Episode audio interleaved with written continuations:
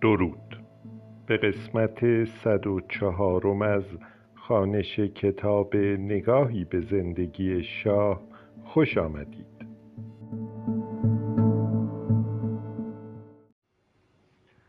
تا آنجا خواندیم که در لحظه بازداشتش مقربی رئیس طرحهای استراتژیک نیروی مسلح ارتش ایران بود. هر طرح جنگ هر ترکیب دفاعی یا تهاجمی نقشه هر پایگاه یا جاده نظامی تازه و هر فرودگاه جدید از زیر دست او رد می‌شد. آخرین گزارش جاسوسیش برای شوروی خبر طرح تأسیس یک فرودگاه محرمانه در نزدیکی کویر بود. شاید فرودگاهی که خبر تأسیسش را به روسها داد همان فرودگاه و باندی بود که نیروهای ویژه آمریکا در تلاش ناکامشان برای نجات گروگانهای آمریکا در ایران از آن استفاده کردند. به لحاظ ویژگی شرایطش مقربی را بعد از بازداشت به زندانی معمولی نبردند. او را در عوض به یکی از خانه های امن ساواک منتقل کردند. در چند ساعت اول از قبول هر نوع اتهامی امتناع داشت و ارتکاب هر جرمی را منکر می‌شد.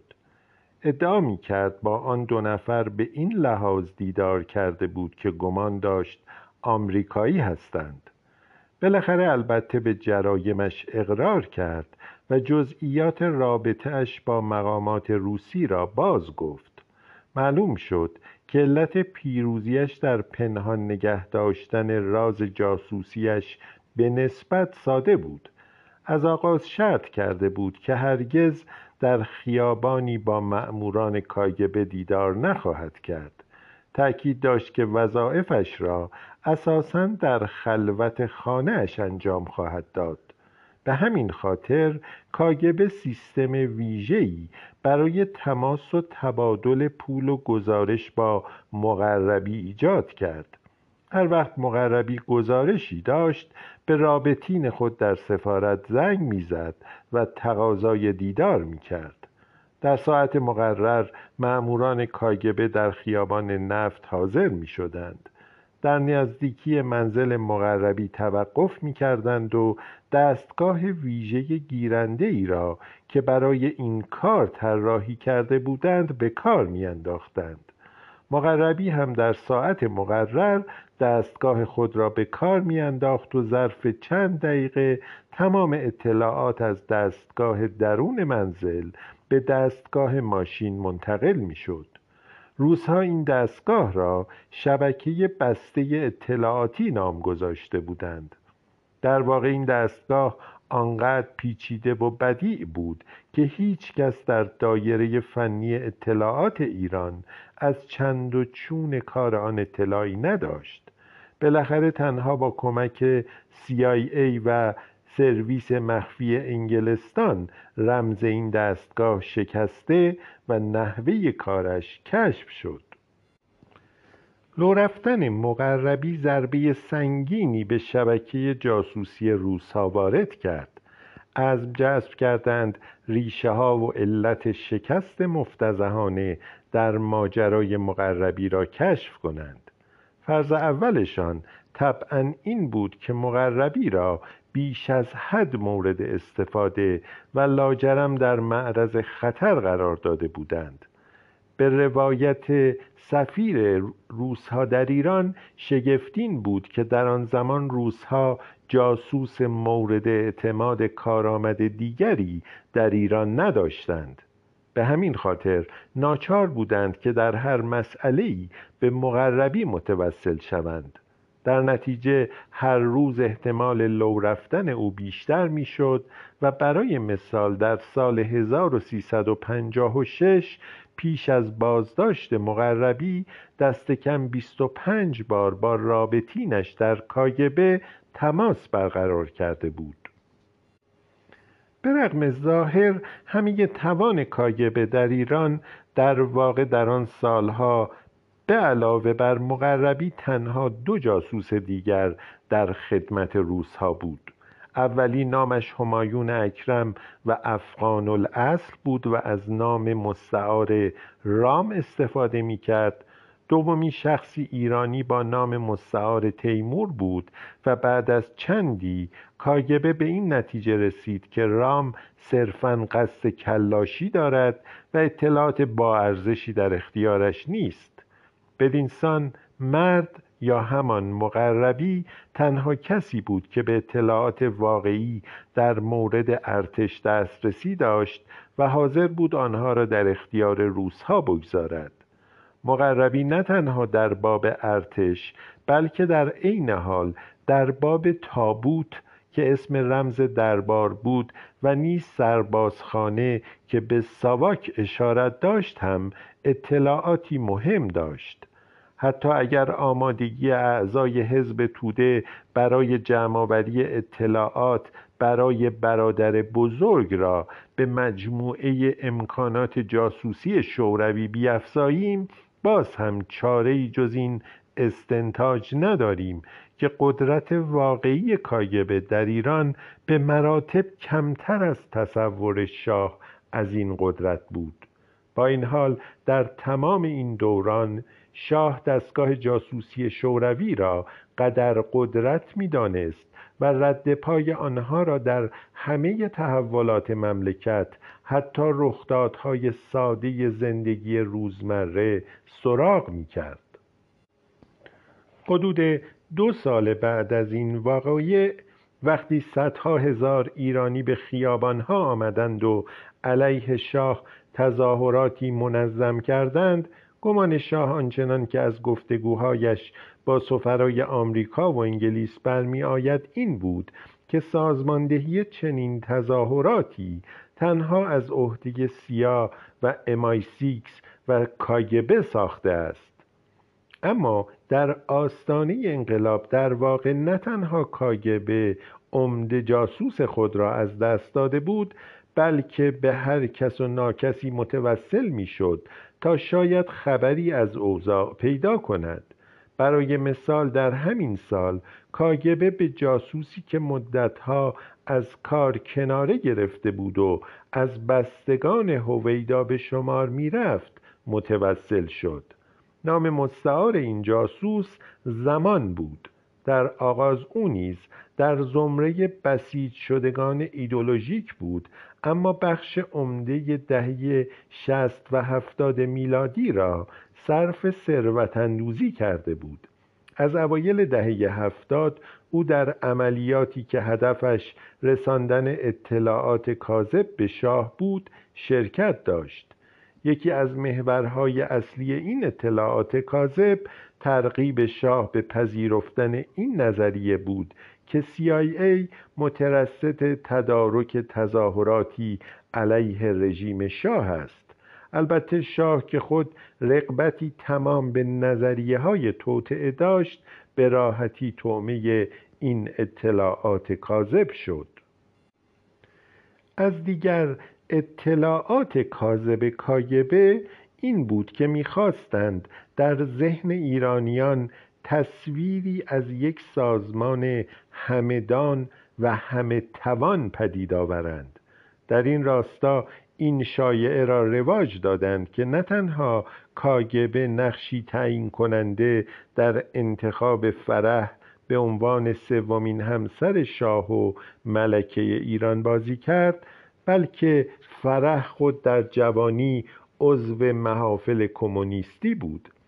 البته بر این نکته هم تأکید می کردند که فرح خود اطلاعاتی از دخالت دستگاه های جاسوسی شوروی در تعیین سرنوشتش نداشته است.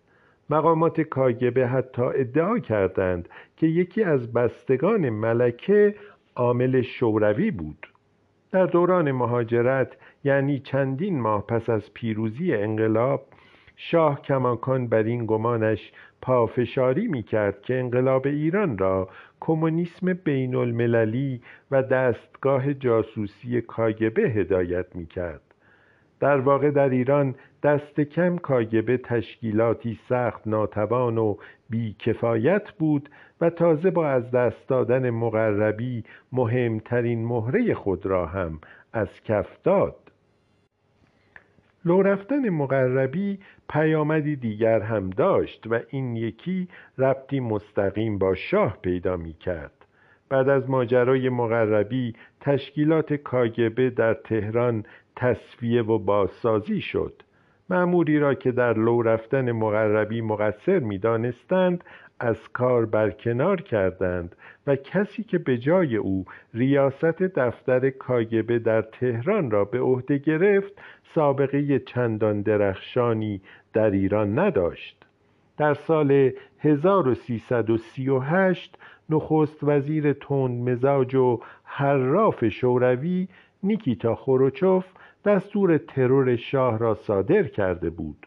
او از شاه به خاطر لغو قراردادی که قرار بود در آن سال میان ایران و شوروی امضا شود سخت دلزده و عصبانی بود. بحث مفصل این ماجرا را در بخش یازدهم سراغ می‌توان کرد. در آن زمان کاگبه معموری برای این کار به تهران گسیل کرد. او فولکس واگونی خرید و آن را پر از مواد منفجره کرد و از یکی از غیر مجازها نام کاگبه برای مأموریتی که به طور غیر مجاز وارد کشوری می شدند و هیچ نشان و مدرکی از حضورشان در آن کشور نداشت خواست که در روز معین اتومبیل را در مسیر حرکت شاه قرار دهد و منفجر کند. روز افتتاح مجلس توسط شاه برای این کار انتخاب شد. اما در لحظه ای که شاه در نزدیکی فولکس واگن پر از مواد منفجره بود دستگاه منفجر کننده مواد از کار افتاد. شخص غیر مجازی که برای این کار برگزیده شده بود ماشه را فشار داد ولی خبری از انفجار نبود. ناتوانی فنی جان شاه را نجات داد. شوروی ها به جای پذیرفتن این واقعیت که شاید دستگاه منفجر کننده ایراد داشته آن غیر مجاز مسئول انفجار را مقصر دانستند و ادعا کردند که او به اندازه کافی بر دگمه انفجاری فشار نیاورده است. مردی که در سال 1338 مسئول این عملیات ناکام بود درست در آستانه انقلاب ایران به ریاست دفتر کاگبه در ایران برگمارده شد. بخش نوزدهم. طوفان بزرگ. در 22 سپتامبر 1973 31 شهریور 1352 اردشیر زاهدی که در آن زمان سفیر ایران در آمریکا بود یکی از گزارش های شرف ارز کاملا محرمانی خود را برای شاه فرستاد. تنها شخص شاه این گزارش ها را می‌دید و می‌خواند. مضمون آنها در حدی محرمانه بود که حتی منشیان و معتمدین زاهدی هم نه تنها از خواندن آنها که حتی از رونویسی یا تایپ آن محروم بودند زاهدی با خط معروف گاه ناخانای خود یک یک این گزارش ها را می نوشت و آن را در چمدان ویژه‌ای که خاص این کار ساخته شده بود می گذاشت. آنگاه یکی از کارمندان سفارت چمدان را به تهران حمل می کرد هر کدام از این چمدان ها که گویا در اصل برای نخست وزیر انگلیس طراحی شده بود و زاهدی در دوران سفارتش در لندن از چند و چون آنها خبردار شده بود تنها دو کلید ویژه داشت. یکی نزد زاهدی بود و بود که به مددش چمدان حامل گزارش محرمانه را قفل می کرد و دومی در تهران نزد شاه بود که با استفاده از آن چمدان را می گشود. گزارش را می‌خواند و دستورات لازم را در حاشیه به دست خودش و اغلب هم با مدادی قرمز رنگ می نوشت در تمام مدت حمل این چمدان از واشنگتن به تهران و بازگشتش آن را با دستبندی به دست مأمور حمل آن وصل می کردند و بدینسان امکان گم یا ربوده شدن آن عملا از بین می رفت پاسخهایی که به خط شاه بود اغلب کوتاه ولی قاطع بود. شاه خطی خوش داشت ولی خطی به چندان توانایی نبود. اگر سخنرانیش متن مکتوب از پیش آماده شده نداشت گاه با جملاتی گنگ و گاه با فعلی فراموش شده همراه می‌شد. اما مضمون کلماتش در این پاسخهای مکتوب از تسلط او بر خط و زبان فارسی حکایت دارند. گاه هم البته پاسخ شاه به این گزارش ها را دکتر عیادی پزشک مخصوص شاه یا نصرت الله معینیان رئیس دفتر پرکفایت دفتر ویژه تدارک می کرد و میفرستاد. از شمار به راستی متعدد گزارش های زاهدی و پاسخ های شاه به یک یک آنها می توان این قول برخی از طرفداران شاه را باور کرد که او گاه تا دیر وقت در دفترش کار می‌کرد ناگفته پیداست که علاوه بر زاهدی شاه از شمار معتمدی از دیگر معموران بلند پایه مملکت از جمله نخست وزیر و برخی وزرا و عمرای ارتش گزارش های مستقیم دریافت می کرد. به گفته شمار فراوانی از این مسئولان مملکتی شاه همه گزارش ها را به دقت می‌خواند و هر کدام را همراه دستورات مختزی بازپس میفرستاد. در همان چند ماه اول دور دوم سفارتش در آمریکا زاهدی از طریق یک منبع موثق آمریکایی که در کاخ سفید کار می‌کرد خبری مهم دریافت کرد. گویا شبی این منبع بعد از مقدار متنابعی شراب که در یکی از مهمانهی های سفارت ایران نوشیده بود به اطلاع زاهدی رساند که تلگراف هایی رمز سفارت ایران به شاه را دستگاه های اطلاعاتی آمریکا به طور غیر قانونی می‌خوانند. در یکی از همین گزارش های بسیار محرمانه زاهدی به شاه او خبر داد که حتی پیش از این اقرار او حدس و گمانهایی در این زمینه می‌زده است. برای نمونه زاهدی به این نکته اشاره می کند که چند هفته پیش کسینجر در دیدارش با زاهدی به اشتباه به نکته ای اشاره می کند که زاهدی چند روز قبل آن را در تلگراف رمزی برای شاه ذکر کرده بود. یادداشت سی و یک شهریور بر کاغذ خطدار زرد رنگی از نوع مورد استفاده وکلای آمریکا نوشته شده و پاسخهای شاه هم همه در حاشیه با مدادی قرمز رنگ مشهودند. زاهدی از دیدارش با یکی از مقامات عالی رتبه آمریکایی می نویسد نام این مقام در اصل گزارش نیست و وقتی سی و پنج سال بعد از واقعه از زاهدی در باب هویت این مقام پرسیدم گفت که آن را به یاد نمی آورد. این گزارش از چند بابت به راستی شگفتآور است از سوی چند و چون اطلاعات دست کم یک مقام آمریکایی از وضع ایران را نشان می دهد و از طرفی سراحت کلام زاهدی در گزارش و بیپرواییش در بازنمایاندن هر آنچه آن مقام گفته بود هم سخت قابل تأملند. بالاخره اینکه پاسخهای شاه به این پرسش ها گویای ذهنیت او در آن سالهای پر اهمیتند این گزارش و بسیاری گزارش های مشابه دقیقا بی اساسی نظریه ای را نشان می دهند که ریشه انقلاب را عمدتا در بی اطلاعی شاه از واقعیات می داند. نشان می‌دهد که بودند کسانی که گاه واقعیات را بی پرده با شاه در میان میگذاشتند و او بود که دیگر در سالهای دهه هفتاد رقبت چندانی به شنیدن این گونه گزارش ها نداشت.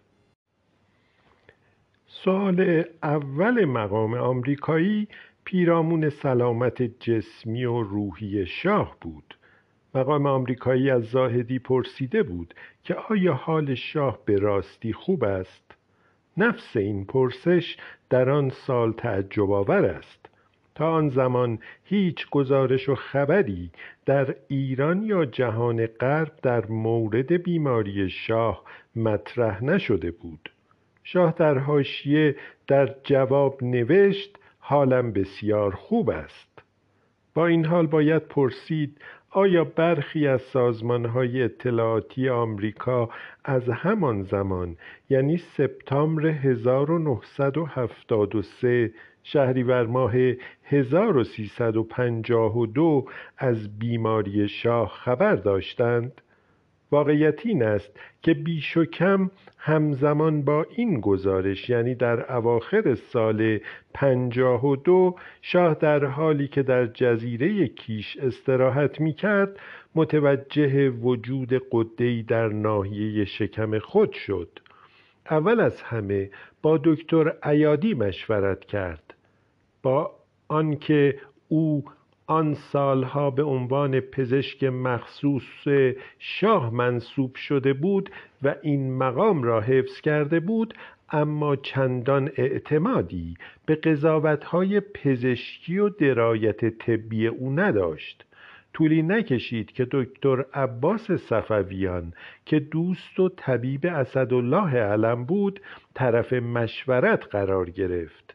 تصمیم گرفته شد که بایستی با پزشکان اروپایی هم رایزنی کنند و چنین بود که در روز اول ماه مه 1974 یازدهم اردیبهشت 1353 دکتر جورج فلاندرن به طور سخت محرمانه به تهران پرواز کرد و بعد از ماینه شاه به این نتیجه رسید که او به نوعی بیماری سرطان خون دچار است. در گزارش هایی که در آن سالها از سفارت آمریکا و انگلیس گسیل می‌شد و نیز در ارزیابی های اطلاعاتی سالانی دستگاه های جاسوسی آمریکا هیچ نشانی از اطلاع این دو کشور از بیماری شاه نیست. شاه و سه مشاور مردش یعنی علم ایادی و صفویان و نیز پزشک فرانسوی مالج بران شدند که بیماری شاه را مخفی نگاه دارند. شگفت این که حتی به ملکه هم که طبق قانون نایب السلطنه بود و در صورت مرگ شاه بر اساس قانون اساسی تا زمان بلوغ ولیعهد سلطنت را به دست می گرفت خبری از این ماجرا ندادند. او تنها حدود سه سال بعد از این مسئله خبردار شد. در آن سالها شایعات مربوط به بیماری شاه حتی مرگش در نتیجه این بیماری و نیز در نتیجه اصابت گلوله یکی از بستگانش در تهران سخت رواج داشت. در مقطعی این شایعات چنان قوت و رواج پیدا کرد که از طریق زاهدی باربارا والتز را به ایران دعوت کردند و با پخش مصاحبهای با او صحت و سلامت و زنده بودن شاه را به ایران و جهانیان نشان دادند. شاه نگران این بود که اگر دولتهای غربی از بیماریش خبر پیدا کنند از آن علیه او بهره خواهند جست.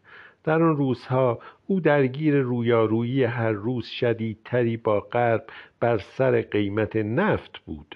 نگرانیش از این قضیه در حدی بود که حتی گمان داشت که کشورهای غربی ممکن است ایران را تحت محاصره اقتصادی قرار دهند.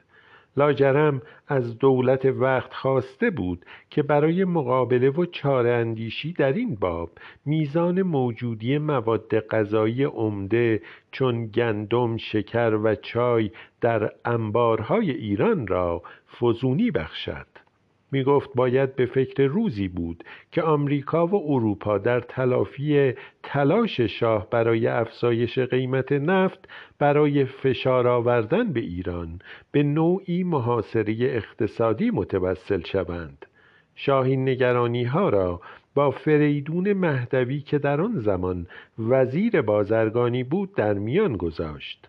مهدوی هم بران شد که هرچه سریعتر هر آنچه از این کالاهای اساسی مورد نیاز در بازارهای بین المللی سراغ کردنی بود برای ایران ابتیاع کند.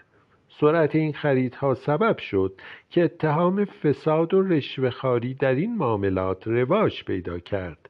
به طور مشخص ادعا شد که در ماجرای خرید 250 میلیون دلاری شکر از یک شرکت انگلیسی برخی مأموران ایرانی رشوه های کلانی دریافت کردند.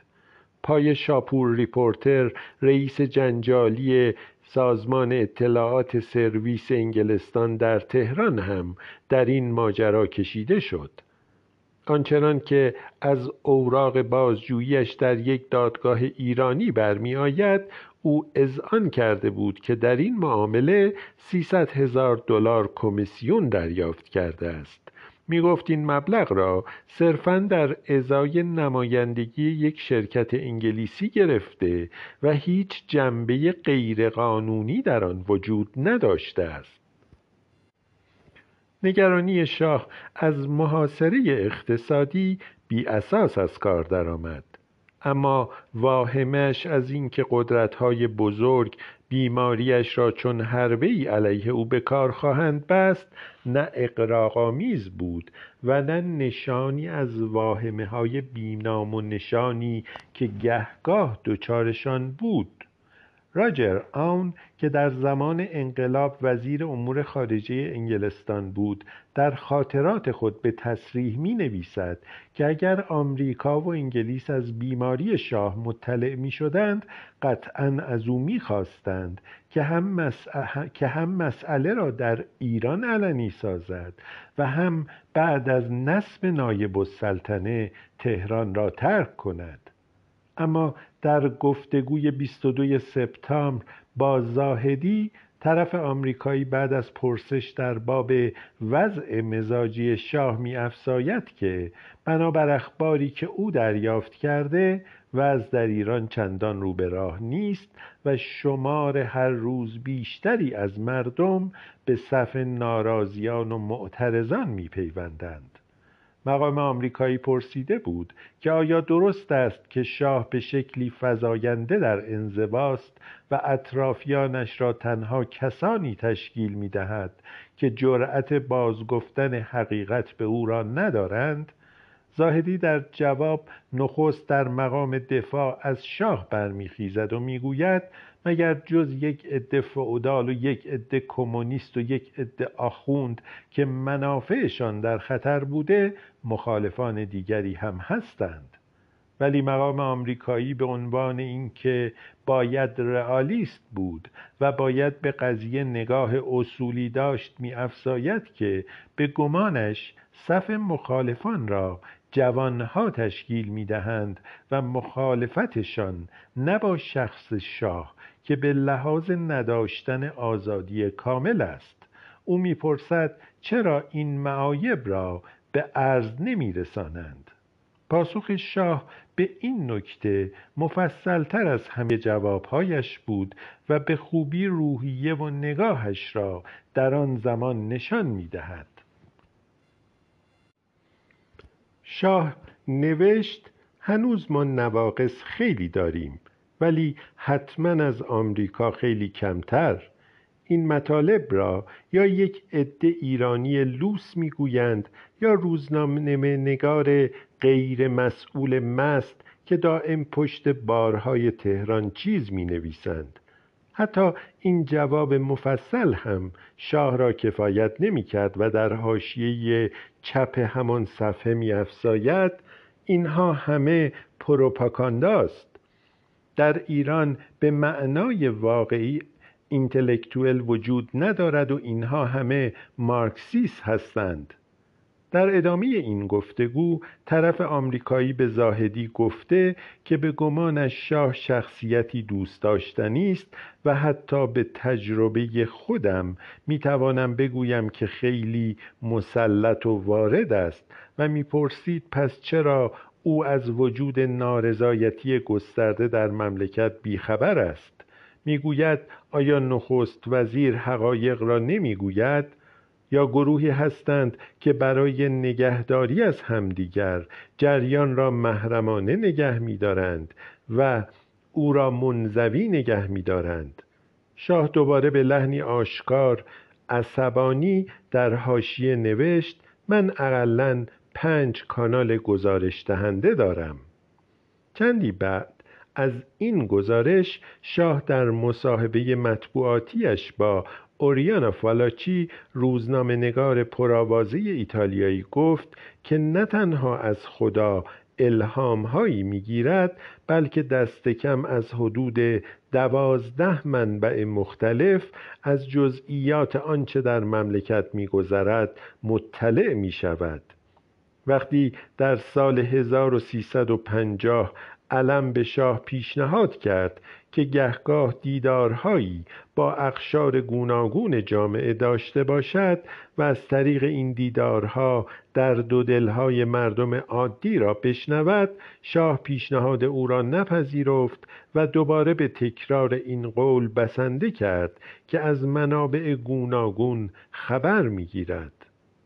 آن مقام آمریکایی در ادامه گفتگویش با زاهدی می‌گوید حتی شنیده شده گزارش هایی که از لحاظ وضع اقتصادی به عرض می رسد بانک های معمور درصد صحیح را نمی نویسند شاه در حاشیه می نویسد این حرفها اینقدر مسخره است که جواب ندارد. آنگاه در حاشیه دیگر همین بخش اضافه می کند لابد این حرفها را امثال فرمان فرمایان یا مهدی سمیعی می‌گویند. سمیعی و فرمان فرمایان هر دو از برجسته ترین بانکداران و اقتصاددانان ایران آن دوران بودند و در مقاطع گوناگون مصدر کارهای مهمی در دولت جالب این که در آن زمان در گزارش زاهدی هم سمیعی و هم فرمان فرمایان دیگر در دولت کاری نداشتند و به بخش خصوصی رفته بودند.